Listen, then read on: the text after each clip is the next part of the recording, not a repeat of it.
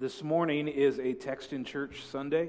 So we're going to put the slide up with the phone number on it. If you've got questions that come to mind as we work through the sermon this morning, you can text those questions into that number, and I will look at those at the end of the sermon and uh, try to quickly scan them and pick one or two to answer.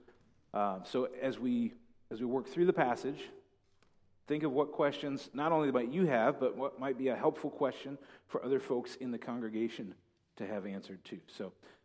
That number will be on the bottom of each slide in a small font, but uh, if you want to write it down right now, because it's easy to see, you're welcome to do that. All right, let's pray. Father, thank you that we can come and place ourselves under the authority of your word. We, we recognize that you have divinely inspired the scriptures. They are authoritative, that they are words of life to us, that they are uh, showing us the way that we should walk the things that we need to know, the things that we need to do, uh, the, the way that you think about us, the way that you love us and care for us, the way that you want us to respond to you in love and obedience and faithfulness. So we ask, Lord, that as we look at this passage, that you would help us to, uh, to hear from you, that we would know what it is you're communicating to us as individuals and as a church. You'd help us to rightly interpret your words and know how to apply those to our life. In Jesus' name, amen. All right, we are working through the book of Acts. I love the book of Acts. Um, I, I say that about each book that we go through as a church, and every time I start into a new book and spend a bunch of time reading through it, reading through it, reading through it, and mapping out the, the sermon series, we're going to do this chunk then, and here's the main point of this passage, it makes me love the book so much more. So, what I'd like to do is I'll just I'll just quit the whole preaching thing and you guys do all the preaching work because then you will love the, the books too. You'll have to do all that work and it'll grow in you that love. Some of you are thinking, eh, I could probably do that. Others are thinking, okay, it's my last Sunday here. I'm, I'm not doing that. I understand. The book of Acts is written by Luke, the same guy who wrote the Gospel of Luke. Acts is like part two of that story. So in the Gospel of Luke, Luke wants to tell us what Jesus did and what he began to do, and all the way up through his death and his resurrection, and almost to his ascension, where he rises up to be with the Father. Then Acts picks up with the conversation right before Jesus ascends to the Father and tells the story of how the church is birthed and grows through the first roughly 40 or 50 years of church history. How it goes from a small group of scared individuals hiding in a room in Jerusalem to cover basically that whole map that's on the screen there in that image. To, to not saturate it, but to have a presence of the gospel in that whole area in just a few short years, relatively speaking. Luke loves to get his facts right. He's a historian, he's a doctor, he's a detail, smarty pants guy, and he wants, he actually says in the beginning, he says, I wanted to make sure that in the book that we call the Gospel of Luke and then in the book of Acts, that he's got the details right and that we can trust and know for sure that Jesus is who Luke says he is and has done what Luke says he has done and is continuing to work in the way that Luke says he's working. Two weeks ago, we looked at how uh, Jesus gathered together his closest disciples and he gave them final words before he ascended to the Father. We saw in Matthew, we have some of that with what we call the Great Commission about going, making disciples of all people, baptizing them in the name of the Father, the Son, and the Holy Spirit. Oh, Caleb, we're ringing a lot there. And uh, teaching them to obey all that Jesus has commanded them. And Jesus promises to be with them, with us, for the rest of our lives. then in Acts, we get a little more of that story. Specifically, Jesus tells the disciples, wait in Jerusalem. So your mission is to go, but the first thing you're to do is wait. And wait in the place where those who killed your master are looking to kill you. Go wait in Jerusalem and wait for something in particular. That particular something is the Holy Spirit. The third person of the Trinity, God the Holy Spirit, is given to the disciples, given to all Christians time after that. And Luke, Luke tells us that Jesus says you're to wait for the coming promise of the Holy Spirit so that you will be empowered to do the very thing that I just told you to do. I'm telling you to go, make disciples, and you need power to do that. That's a supernatural power that you need. It is the Holy Spirit. And so you will wait in Jerusalem for the Spirit to come. We read that in Acts 1 8 two weeks ago. It says this But you will receive power when the Holy Spirit comes upon you, and you will be my witnesses in Jerusalem and in all Judea and Samaria and to the ends of the earth. So increasing concentric circles there, spreading the gospel all around the known world. But before they go, they are to wait for the promise of the Holy Spirit.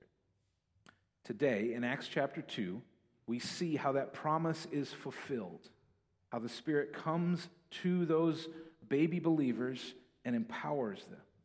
Did anybody know the name of the Jewish holy day that coincides with the death of Jesus? When did Jesus die in the Jewish calendar? Anybody know? What was that? Passover. Yes, Passover. So, Passover was, at the time of Jesus, it was centuries old in its tradition. But it comes to us out of the Exodus, so second book of the Bible. So the Jewish people have been enslaved in Egypt for a long time. God's going to lead them out of slavery, and he has this series of confrontational conversations with Pharaoh, king of Egypt, where Moses says, Let my people go. And he says, No, I'm not going to let your people go. Let my people go. I'm not going to let your people go. And, and each time, God brings a punishment, uh, a curse, a plague on the people of Egypt. And Pharaoh's heart gets harder and harder until you get to the last one, the 10th plague, and God does the unthinkable. He kills the firstborn in the whole land of Egypt.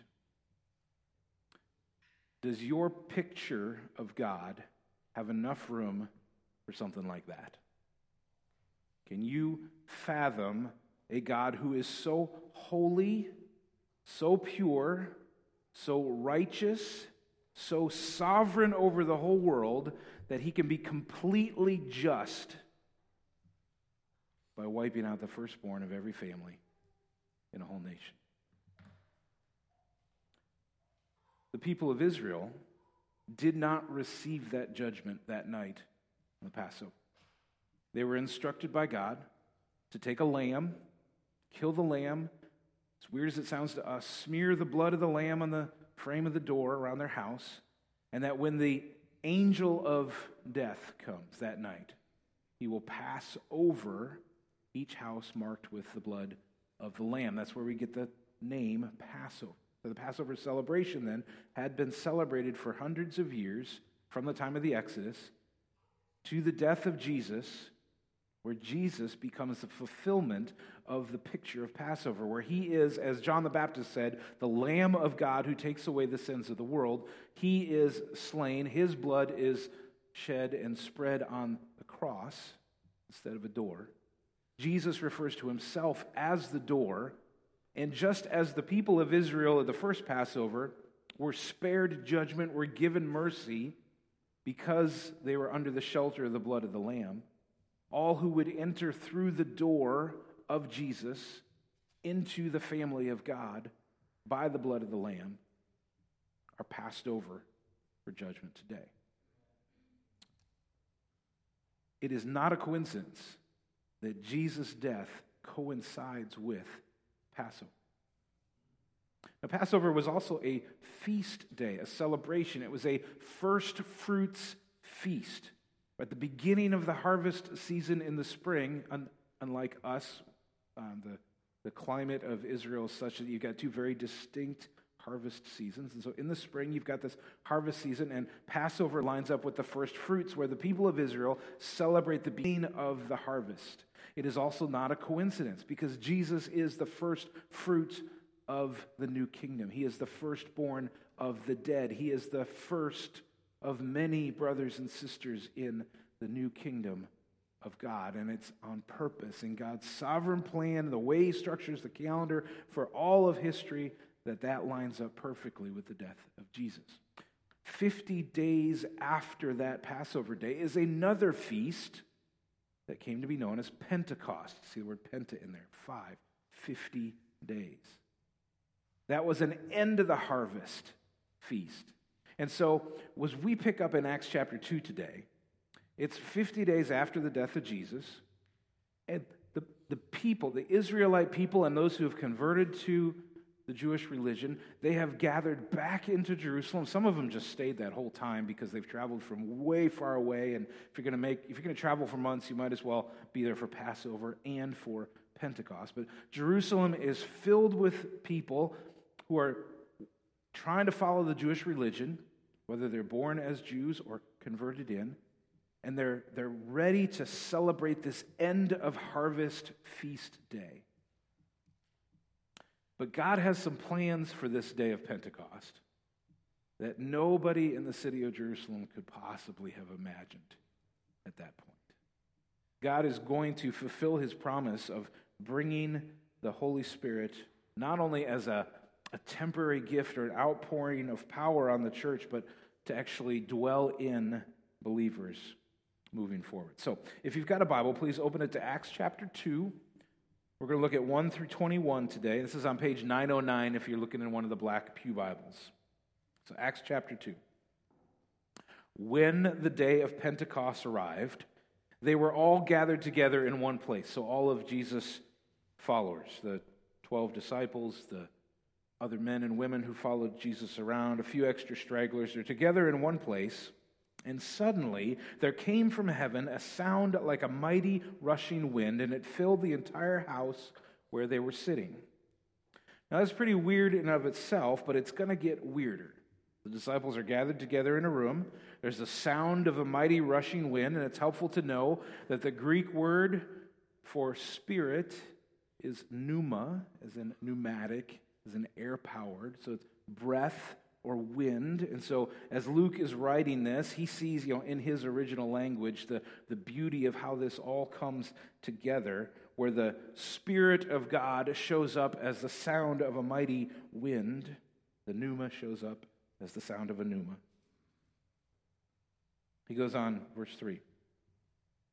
Divided tongues as of fire appeared to them and rested on each one of them. And they were all filled with the Holy Spirit and began to speak in other tongues as the Spirit gave them utterance. That's really interesting. That doesn't happen every day, right? So let's look at the three things that took place here. If, if this is new to you, if this story is a new idea to you, you may be thinking, what is wrong with these people that they would come together, they would listen to this, and they would actually believe that this happened? Because this sounds like sounds like a fairy tale. It sounds like a weird sci-fi low-budget movie, right? But Luke wants us to know that this actually happened. And I fully believe that it does. So what are the three things that took place right now? First, tongues of fire appear and hover over their heads. Now, you may remember that John the Baptist, when he's dunking people, getting them ready for Jesus to come and do his ministry, Jesus walks up one day to the Jordan River. The crowd gets quiet, and John points to Jesus and says, Behold, the Lamb of God who takes away the sins of the world. Right?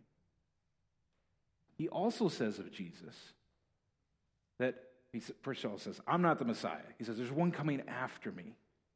And that one coming after me, he says, I'm not even worthy to, to carry his sandals. And then he makes this crazy claim. Matthew 3:11. I baptize you with water for repentance, but he who is coming after me is mightier than I, whose sandals I am not worthy to carry, and he will baptize you with the Holy Spirit and fire. And when he said that, everybody around him went, "What in the world are you talking about?" We don't understand what it means to be baptized with the Holy Spirit, and we don't like the idea of being baptized with fire. What are you talking about, John? Three years later, it is fulfilled in the story that we're reading right now on that day of Pentecost, where we see flames of fire appearing above the heads of the disciples, and things click. They, oh, that's what John was talking about. Now we understand.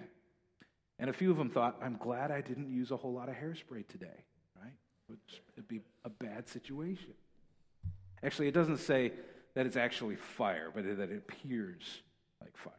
It's the way that he describes it. So we've got the fulfillment of that fire prophecy. Then we've got the fulfillment of the Holy Spirit prophecy. That's the next thing. They were filled with the Holy Spirit. And this is a world changing moment.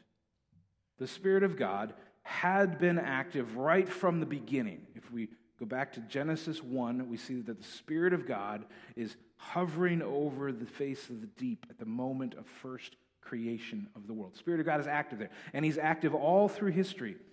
But the way that He becomes active in this moment in Pentecost is completely different. He's, he has even come on people and empowered them. Like King David going out and slaying Goliath, he does that through the power of the Holy Spirit. And yet, what happens at this moment on the day of Pentecost is a completely different category. We come to understand through the rest of the witness of the New Testament that when someone becomes a Christian, the Holy Spirit comes to dwell inside of them. And this is the moment when that first happens. The Spirit comes upon them, comes in them.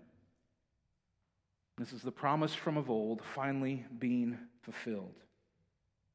We're told in the New Testament that this is this is permanent. This is a seal. The Spirit is given to us as a seal, a, a, a stamp of authenticity and guarantee for our salvation. The Spirit in us is now permanent. But for much of history before that moment, it was kind of a fleeting thing. But now he comes on them in a new kind of power. The third thing that happens in those two verses is that they begin to speak in other tongues as the Spirit gave them utterance or gave them the ability to speak. Now, this would have been a total shock to them. And we'll see in the next few verses that it's a total shock to the inhabitants of Jerusalem, too. Right? Um, imagine you're, you're in a foreign country, like a really foreign country, like Pakistan, right? And you're, you're, you've been walking through the mountains from village to village for weeks, and you haven't heard anybody speaking English for weeks. And you come into a village, and there's some guy who's speaking fluent English to you, and he's as surprised as you are because he's never spoken English before, and yet he's got, he's got it down. It's perfect. That's, that's the kind of shocking, surprising thing that's happening here, and it's happening in multiple people all at the, the same time. Bryce, would you come up here? I want you guys to, to meet Bryce. This is Bryce Henry. I got a microphone for you, Bryce. And you guys don't know Bryce, but if, if I said, Bryce, w- would you greet the congregation in, in Portuguese? What would you do? Bom dia, Deus abençoe. Okay. Let's turn that down a little bit. Keelan, let's do that again. Bom dia, Deus abençoe. Okay, and what does that say? Good morning, God bless you. Okay. Would you assume that he was just supernaturally empowered to speak that, or would you assume that he had somehow learned Portuguese before? He'd learned Portuguese, right? Yeah, we just assume that. Is that the case? Yes. Where did you learn Portuguese? Brazil. Okay, so Bryce went on a short term mission trip to Brazil, and uh, you were there for how many months? Uh, I was there for 40 days. For 40 days. It's a good biblical number. Yeah, they, that's, that's what they decided on. And so you picked up some Portuguese there. Yep. Okay. Um, at any point in your travels in Brazil, uh, did God supernaturally empower you to speak fluent Portuguese way beyond your ability to, to study it? No. Okay. Bummer. That would have made a better story. I'm sorry. Okay, that's all right. Please give Bryce a hand. Thank you, Bryce.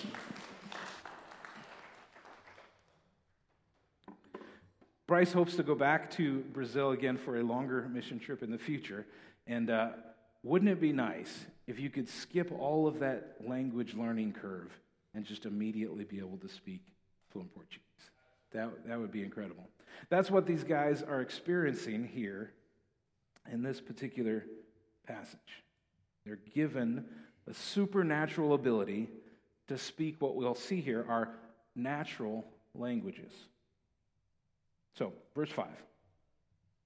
Now there were dwelling in Jerusalem Jews, devout men from every nation under heaven, and at the sound the multitude came together, and they were bewildered because each one was hearing them speak in his own language. They were amazed and astonished, saying, Are not all these who are speaking Galileans? And how is it that we hear each of us in his own native language? Parthians and Medes and Elamites and residents of Mesopotamia and Judea and Cappadocia and Pontus and Asia Phrygia, Pamphylia, Egypt, and the parts of Libya belonging to Cyrene, and visitors from Rome. Notice that Luke is in detail mode here. He, this, is, this is Luke's personality coming through. He doesn't just say uh, Phrygia, Pamphylia, Egypt, and Libya. He has to say the parts of Libya belonging to Cyrene. He wants to be really specific about where these people are coming from.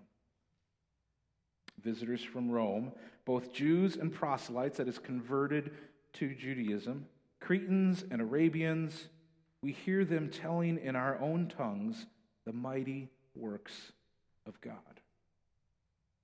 So Luke tells us that people from all over that region of the world, all over the known world, are in Jerusalem, probably for the, those feasts that we talked about earlier.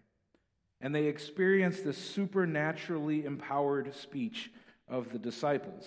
They come running to find out what's going on. And they are recognized, the, the speakers are recognized as Galileans. So this next slide here shows you a map. You've got the Dead Sea on the bottom. You've got in bold Judea just to the left of the Dead Sea there. And, and right above there is the city of Jerusalem. It's really hard to see because I forgot to put a star there for you. And if you go up to the top, there's the little Sea of Galilee and the region around it, like the county of Galilee. And the people who are in Jerusalem, hearing them speak in their own languages, recognize that these guys are from Galilee. So it must be maybe the way they dressed or their accents or what maybe the way they smelled, who knows, but they recognize them as being from the hill country of Galilee.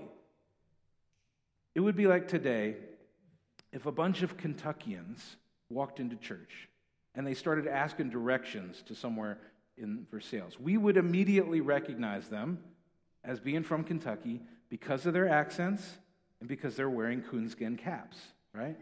And so we, we would know that they are Kentuckians just as they knew that these were Galileans. They recognize them as basically country boys from the hill country of Galilee. They don't expect them to be particularly educated. There's no reason for them to think that these are sophisticated, you know, multinational people who've got friends all over the world and they've learned all these languages. So they're like, what in the world is going on? Bubba is speaking my language and it doesn't compute for me. Luke tells us where these visitors are from, and here's the map from the ESV Study Bible to show you this is God at work to jumpstart the spreading of the gospel. All of those areas are in Jerusalem at the moment when the Spirit is given to the church in the specific way of being able to speak in all these different languages, and people from this whole area. You got Northern Africa, you got Egypt, you've got um, what is today Turkey in the Asia in the area of Asia, is labeled on the map there.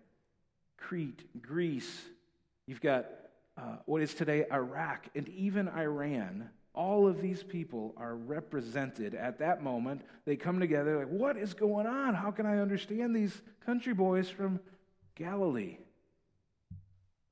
They are amazed. Verse 12 actually says that. And all were amazed and perplexed, saying to one another, What does this mean? But others, mocking, said, They are filled with new wine. So they, they look at the situation, they take in the details, and some of them come to the conclusion that these men are drunk. Now, this doesn't make any sense to me because drunkenness makes you stupider, right? It doesn't give you the ability to speak languages that you've never, at least real languages that you've never learned, right? And yet, that's the only way that they can make sense of this. What is going on here? The only thing that makes sense to me is that these men must be drunk.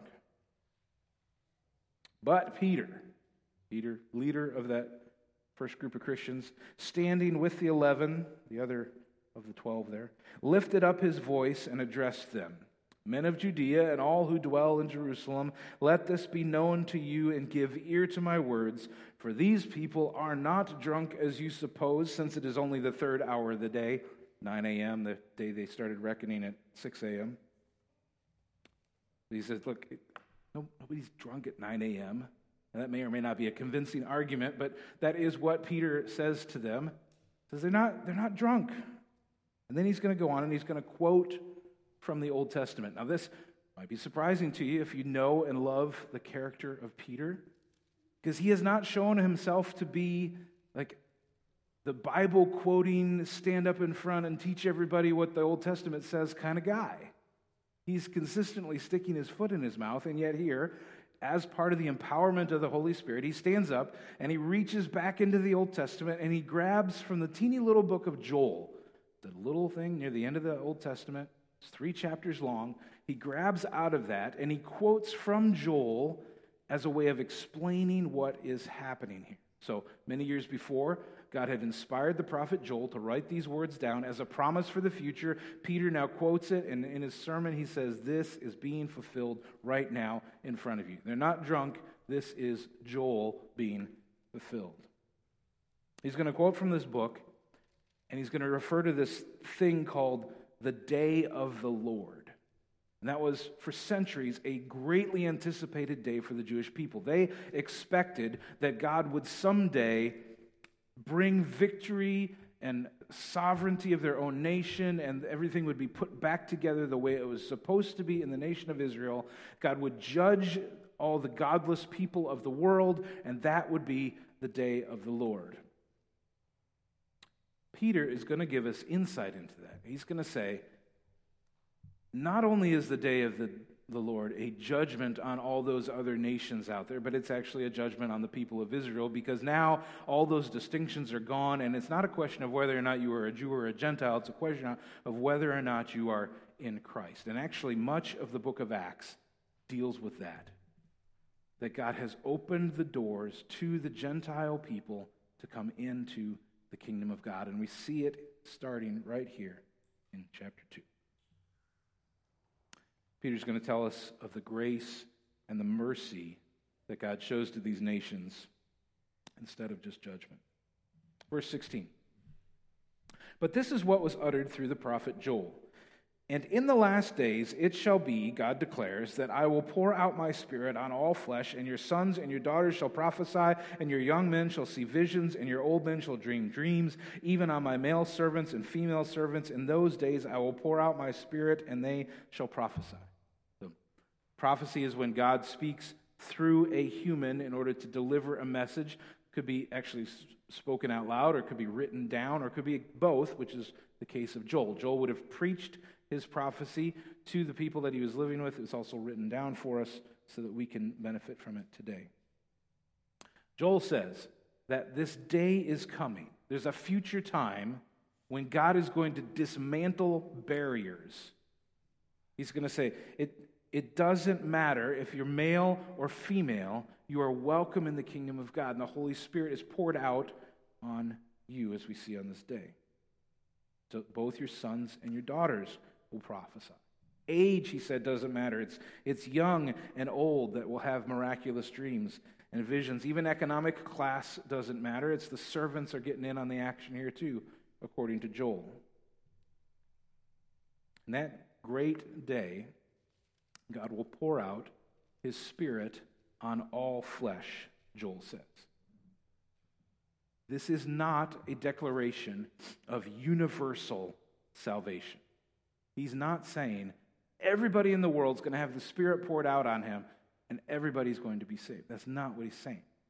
What he's saying is that all kinds of people, all these different categories that we have, and he just went through some of them, all these different categories don't matter for this. That the Spirit of God will be poured out on all people, not just the Jewish people, as everybody was expecting this prophecy to be about, but all people Jew, Gentile, male, female, young, old, rich, poor, all of that. God pours out his spirit on all of these people. What else happens? 19. And I will show wonders in heaven, in the heavens above, and signs on the earth below blood and fire and vapor of smoke. The sun shall be turned to darkness and the moon to blood before the day of the Lord comes, the great and magnificent day more interesting stuff, more sci fi movie kind of stuff. Now, we know that at the time of Jesus' death, there was a unnatural, or be more accurate to say, supernatural darkness that came upon the land in the middle of the day for three hours. We can see how that is part of the prophecy that Joel is saying here and Peter's quoting. But as for those other things, we have to wonder. I mean, some of them sound like natural things, like eclipses, right? The, you know, the red colored moon, We've seen that even just in the last few years. We've seen that a few times, right? So we have to wonder so, are all of these things fulfilled? Have all of these things happened? Is Peter simply saying, look, Joel said this would happen. It has now happened. All of these things are done. This is now the day of the Lord. Or is he leaving that open for the future? And the key to understanding it is to go back right to the beginning of where we get the quote from Joel. In verse 17, he starts off, In the last days it shall be, God declares, and then he goes on with everything that we just read. So we have to ask, what are the last days? We tend to think of that phrase in like an end of the world, like Jesus is coming back in two minutes. This, these are the last days. Sometimes we look at what's happening in the world around us and, you know, political things and social things, and we think, it can't go on much longer, right? Some of you have had that thought multiple times in recent years. Like, this has to be close to the end. We must be in the last days. And you would be correct. More correct than you think, though. So, humans have divided up history in different ways. Christians have divided time in such a way that there are, like, we could say phases or large seasons of time from this day of Pentecost, moving even to the present day, we've been in what some church traditions would refer to as the age of the church or the church age. Others would say we are in the last days. It's not, this is not specifically saying that when you see the Spirit poured out on all people, and you've got the different classifications going down, that that is the day of the Lord, but it is part of the last days. We are in the last days and have been since this day of Pentecost. When will those last days end? When will the last days, last days happen? Like the really, the, the crescendo at the end, the things that we read about in Revelation and all that. When will that stuff happen? The end of the last day? We don't, we don't get to know that. They may start today. It may be years, hundreds of years. We don't know. And how anxious we feel about what's going on in the world and how we think, man, God has to be calling this an end soon. Christians have thought that many times over the last 2,000 years. Someday, generation's going to be right about that. It's really going to be the end. But for 2,000 years, we've been waiting, and this, this promise, this fulfilling of, of Joel is still in process. Some of it has happened, some of it is yet to be fulfilled, in my opinion. So, got just one last verse in Acts and a few thoughts to wrap us up. This one last verse is what I consider to be the most important part of this passage.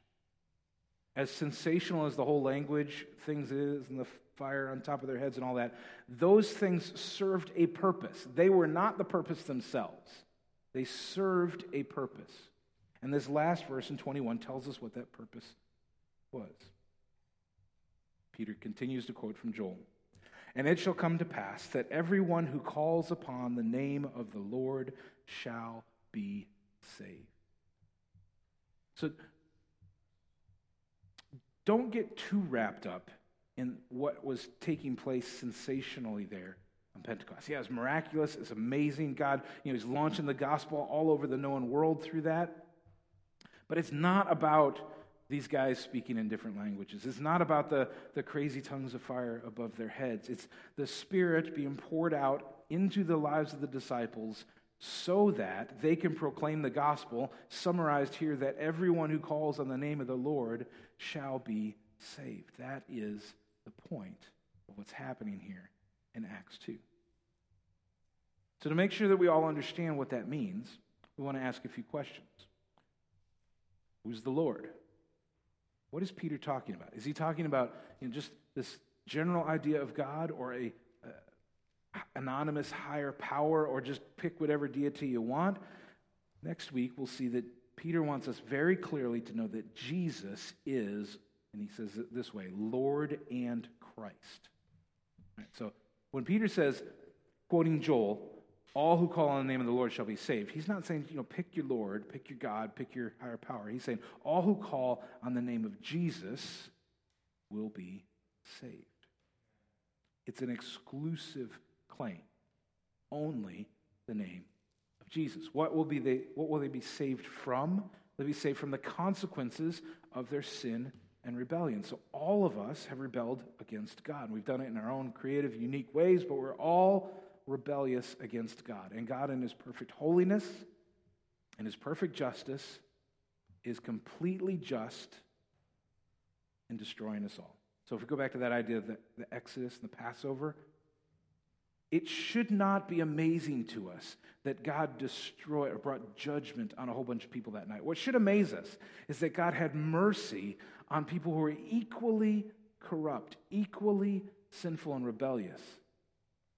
And today, it should not surprise us that there is an eternal judgment, that there is a there's a hell in which those who are separated from God spend eternity. What should amaze us is that God spares any of us, has grace and mercy on us because none of us deserve it, and yet He makes a way through Jesus that we call on the name of the Lord, we can be saved from all of it. That, that is the good news of the gospel of Jesus Christ. So, what does it mean to call on the name of Jesus? Is it you just you send him a text message and you address it, "Hey Jesus"? Is that what it means? The name of Jesus, that, that phrase we've talked about a few times in the last couple months, is the idea of, of his, his reputation, like somebody has a name in town. So it's a combination of who he is and what he has done. It's, it's the summary of him as a person, is his name. And so when you, when you call out to Jesus in mercy, Save me, Lord Jesus. You are agreeing that he is who he says he is. That's the person of Jesus. And he has accomplished the work that is needed to save you, specifically his death on the cross in your place as a substitute. The person and work of Jesus, you combine those together, you get the idea of the name of Jesus. So when you're trusting in, calling out for mercy um, in the framework of the name, the person and work of Jesus, Peter says here, quoting from Joel, that you will be saved. Friends, if you're here this morning and this is not yet true of you, that you have not called out to the name, on the name of Jesus to be saved, to be forgiven of your sins, to be adopted into the family of God, if you have not yet done that, I would urge you to do so today. That today can be that day of Pentecost for you, and when Jesus has saved you after you cry out to Him, that the Spirit of God will come in and dwell in you and empower you and seal you. That could even be today. Now, uh, Matthew, I'm going to skip over a couple things here It's running short on time. If you're, if you're already a Christian, you may be wondering, what am I supposed to do with this particular passage, right? So I, I understand, you know, Pastor just gave the invitation that those who are not yet in Christ can come into Christ today and be saved. But I've, I've been in Christ for a long time, and I've heard this story of Pentecost, and what am I to do with it? Well, first of all, be comforted that the Comforter the Holy Spirit, is inside of you. If you are in Christ, the Spirit is inside of you and will not leave you, and He has sealed you for the rest of eternity. And not only that, He has empowered you to do the same mission that was given to these guys 2,000 years ago. That mission is to go and make disciples the whole world.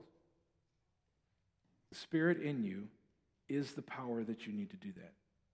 That is good news because if God just said, "Here's your mission now, be smart enough, be clever enough, be in, you know, industrial enough, be entrepreneurial enough, figure out how to get everybody to know the gospel of Jesus, go do it," that would put us in a hopeless state. But instead, he gives us God the Holy Spirit inside us to empower us. It is unlikely that any of us anytime soon are going to suddenly be empowered in the same way as those in Jerusalem where we can speak another language that we have not learned. God could certainly do that.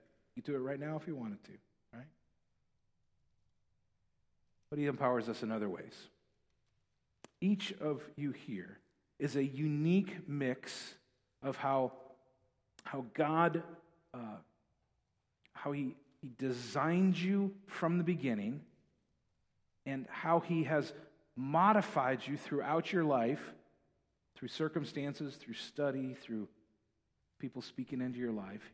He has put you together in such a way that you have a unique gift mix a unique personality, a unique set of abilities, a unique way of trusting and relying on God, so that you can be, through the power of the Spirit, on mission for Him. So maybe it's natural abilities. Maybe you got great balance, or maybe you're really good with math, or whatever it is, right? You just, you got it from your mama and, and you have it, right? Maybe it's supernaturally empowered things. Like before, before coming to Christ, you were lousy at something, and yet God has empowered you and He's made you, you know, at least mediocre in something so that you can, you can use that to serve and go out on mission. How has God made you and remade you so that you can go out on mission right now? How has the Holy Spirit empowered you and shaped you so that you can go about the business of making disciples around the world? It's different for each of us. But there are a few things that I would like to suggest are common to each of us. That would be the Bible and prayer. Why the Bible? We know from 2 Timothy that all scripture, speaking of the Word of God, the Bible, is breathed out by God. There's that pneuma word again. It's inspired. See, even in the word inspired, in spirit, it's there. So the Word of God is inspired, it's breathed out by God the Holy Spirit. And so, if the Holy Spirit is going to equip us and prepare us for mission, wouldn't it make sense that He would use inspired Word of God as a primary tool to get us ready for mission? absolutely would. God has used the inspired words of Scripture to build His people and send them out on mission for thousands of years. What about prayer? Do you ever have trouble praying? Of course you do. Do you ever think, I don't know what to pray? Maybe you've even, you know, sat there and silent before God and you've I have no idea what to pray. I don't know what to ask for. I don't know what to thank you for. I just it's like you're just groaning. Lord, Lord, I, I don't know what to do. You know that the Spirit is active in that moment too? that the Spirit teaches us to pray. He hears our prayers, but He also prays for us, on behalf of us, through us. This is Romans 8 28, 8 26. Likewise, the Spirit helps us in our weakness. I mean, we don't know what to do. We're stuck. What do we, what do, we do, God? I don't know what even to pray. For we do not know what to pray for as we ought, but the Spirit Himself, and notice it's Himself, it's not itself. It's not this impersonal force. It's it's a person.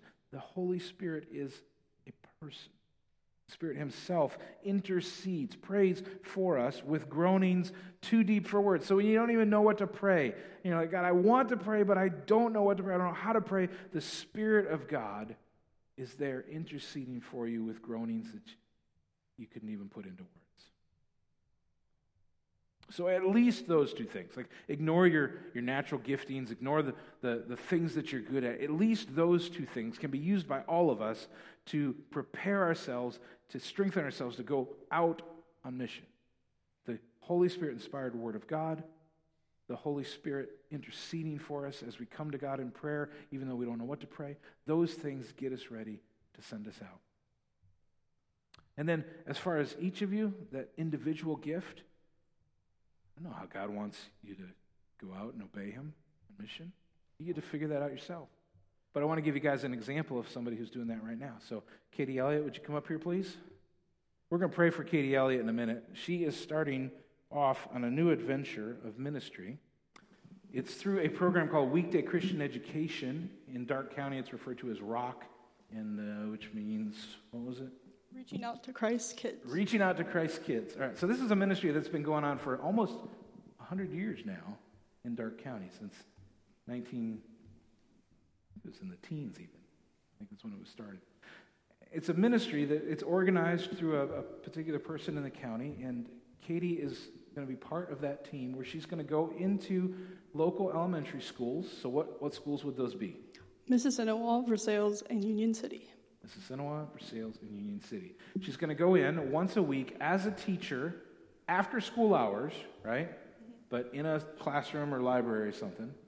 And any kids who want to can stay after school and they can come and you're going to teach them from the scriptures key Christian truths. Yes. Right? Okay. Yes. All right. So, so it's a voluntary thing, like it's being promoted in all the different schools. Well, I'm being paid for it, but Re- No, I mean it's oh, voluntary yeah. for them to come. yeah. Yeah. So they can stay after school and they can learn from you mm-hmm. about God, about Jesus, about salvation, about walking as a Christian, all Yeah. that stuff. All that stuff. As you can imagine, there's a fair amount of fear and this overwhelming fear, uh, feeling inside of Katie right now, right? Yes. Um, as you think about this ministry that's going to start this next week, right? What would you like us to pray for you about? Um, I would say that I rely on the Spirit instead of like just trying to come up with stuff to say, and just that I rely on the Word of God too, and not just my theology that I have in my head. Okay. So not rely on yourself, but rely on the Spirit leading you in the Word of God to say the things that they need to say. Mm-hmm. What else would you want us to pray for you about? Um, well, I need I need to have volunteers as soon as I find out how many people or how many kids. So that'd be helpful to know, like, where to reach out to people. So Okay.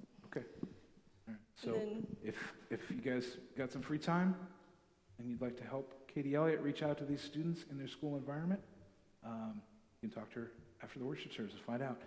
For those who are in the Versailles School District, what is the, the age range for the students or the grade range? the grade range is grades one through six, One through six. or one through four. through Sorry, four, I have a lot okay. of stuff to keep track of. And do you know when they'll be meeting in Versailles? Yeah, three oh five to four fifteen in the study hall room by the cafeteria, D one forty seven, Okay, so 305 in the study hall by the cafeteria on what day of the week? Wednesday. And will that start this Wednesday? hmm This Wednesday. This Wednesday. Okay. So if you got a Versailles student who's brought some information home, now you've got more of the story. You can send them to that weekday Christian education, and they can invite their friends. They can hear the gospel and learn how to grow in Christ. Right? We're going to pause and we're going to pray for Katie as she goes on mission using the gifts that God has given her in the power of the Holy Spirit. She doesn't know how God's going to use her, but she's going to find out in the next few weeks. So let's pray for her. Father, thank you for Katie and for her eagerness to, to love and serve and proclaim the gospel to students in these three school districts. Thank you for providing her that opportunity, and that it's even a, even a paid job. It's an extra bonus to her.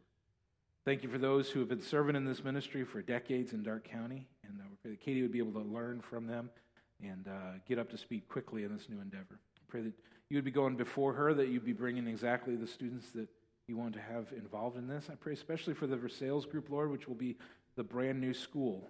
They just haven't had this before, and uh, so there's there's not a, a track record there. There's not a, a reason for parents or students to to trust the program or to trust Katie. And so we pray that you would be working supernaturally to bring students that need to hear your gospel or be encouraged in the gospel, grow in their faith. And we pray that you'd use Katie and any volunteers that you bring to her to, to love these students, to help them grow in Christ. We pray that she would not rely on her own gifts or talents, or abilities, or her learning, but that she would use all of those in submission to you and rely on you, Lord, to empower her with the Holy Spirit. She can be on mission. In Jesus' name, amen. All right, thanks, Katie. Give her a hand, please.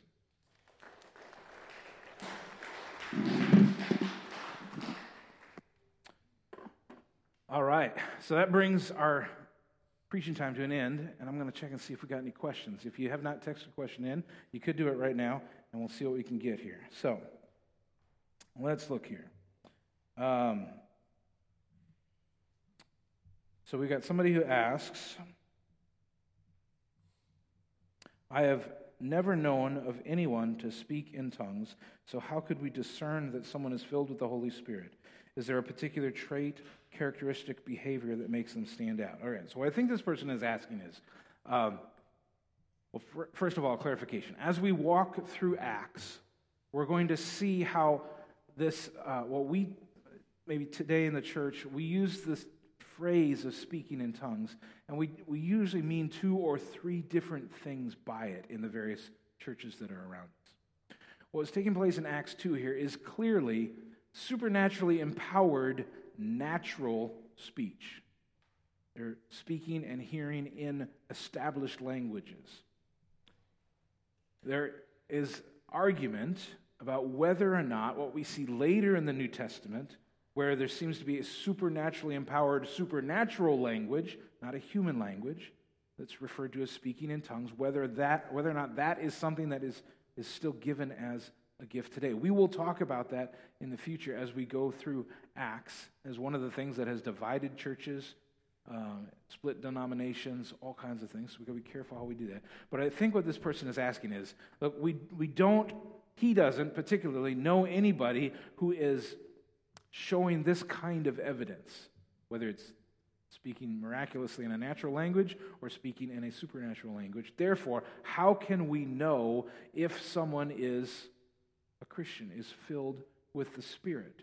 Wouldn't it be nice if every time the Spirit fills somebody, there was some kind of obvious outward manifestation like that? And there are some churches and denominations that teach that, that unless you have spoken in tongues, you are not saved and the Spirit is not inside of you. And I entirely reject that, and we will see as we go through Acts why I reject that. But wouldn't that be convenient? Except you can fake it. I've known lots of people who have faked it. I, I have witnessed people who deny the divinity of Christ giving the exact same performance as I see in churches that proclaim the divinity. Of Christ. So even if it was that obvious, it wouldn't actually be that obvious. The, the best way, the best evidence for the Spirit in someone's life comes to us in Galatians 5, where we see a list referred to as the fruit of the Spirit. So if you're a tree and you're bearing fruit, the fruit identifies you as a particular kind of tree. Oranges grow on orange trees, apples grow on apple trees. Spirit fruit grows on spirit trees.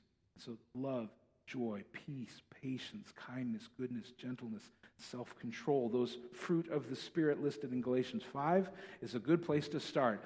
Is this person who is claiming to be a Christian, who has not spoken in tongues or done this amazing thing that is a, a more obvious seal, is that person growing in the fruit of the Spirit because they are becoming more Christ like?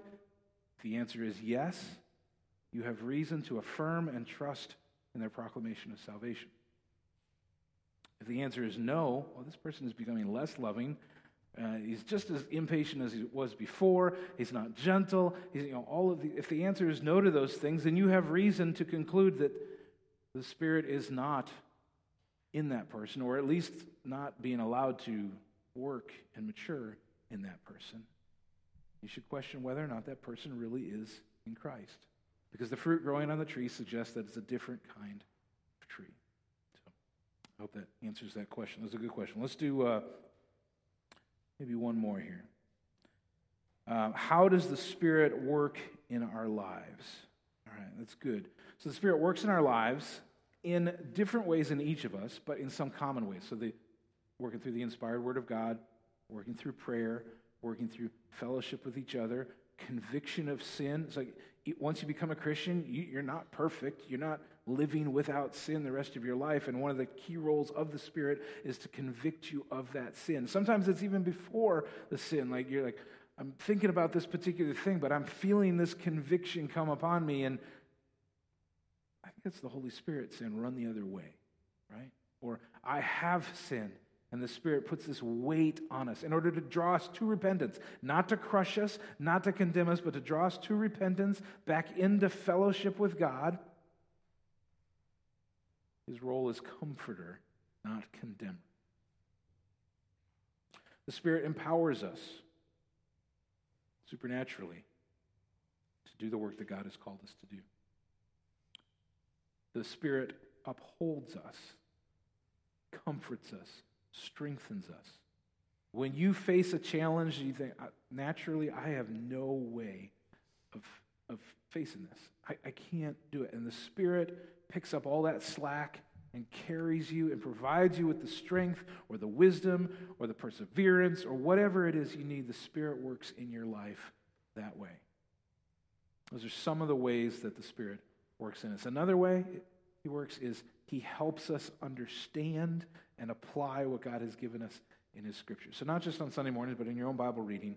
Sometimes you open it up, you're like, what in the world is this? Makes no sense to me. But let me encourage you to pause and say, Lord, please use your spirit to help me understand what is in this word because my brain is so scattered right now and I'm paying attention to what the kids are doing and I don't know. I can't make sense. Lord, please make sense of this for me. Spirit delights in answering a prayer like that. Spirit, take the word that you've inspired and help me understand it through the indwelling of your spirit and help me know how to uh, apply it to my life. Course he's going to want to answer that. So, good question. Uh, let's, let's just do one more. Um, were there indications that the occurrence at the Tower of Babel would be reversed in this way of speaking in all languages. So I think what this person is asking, if you go all the way back to Genesis, you got the Tower of Babel experience where the people are, of the earth all have a single language and they're working together trying to build this big tower that they're so proud of that we could actually reach the heavens. Like we could become like God. And then God scatters them and gives them all the different languages. And we get a map similar to what we looked at before, but with different names as they scattered out in all the directions. You may remember that from our Genesis series. I think the person is asking were there specific prophecies in the Old Testament that said someday Babel is going to be reversed? And then Pentecost is the fulfillment of that? That's a good question. I cannot think of, off the top of my head, any specific promises that would say the reversal of Babylon is, is going to come. But what we see on the day of Pentecost is effectively a reversal of Babylon. Because God supernaturally intercedes in that particular moment, intervenes in order to bring people of divided languages together in order to hear the gospel of Jesus. So, to the person who asked that question, a good question.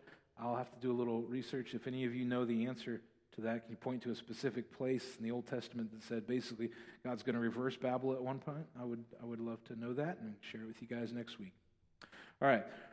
Thank you for participating with the text in church and the, the questions. Thank you for listening. I'm going to pray for us. We're going to have a, a moment of reflection. Daniel and the team's going to come back up and lead us in one more song. So let's pray. Father, thank you for our time together in your word this morning. Thank you for those who uh, sent in the questions, even those questions that I just didn't get to.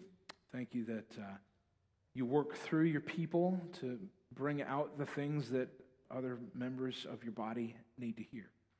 Thank you that you worked, Holy Spirit, through the things that were taking place today and this week. So you worked in the preparation for the preaching, you worked in the delivery, you worked in the people asking questions, you worked in the hearing and the understanding. Lord, please work in the application too, that we would not simply receive this information, but that we would know what is a next step for us to take in order to be goers and sharers of the gospel as you give us that mission.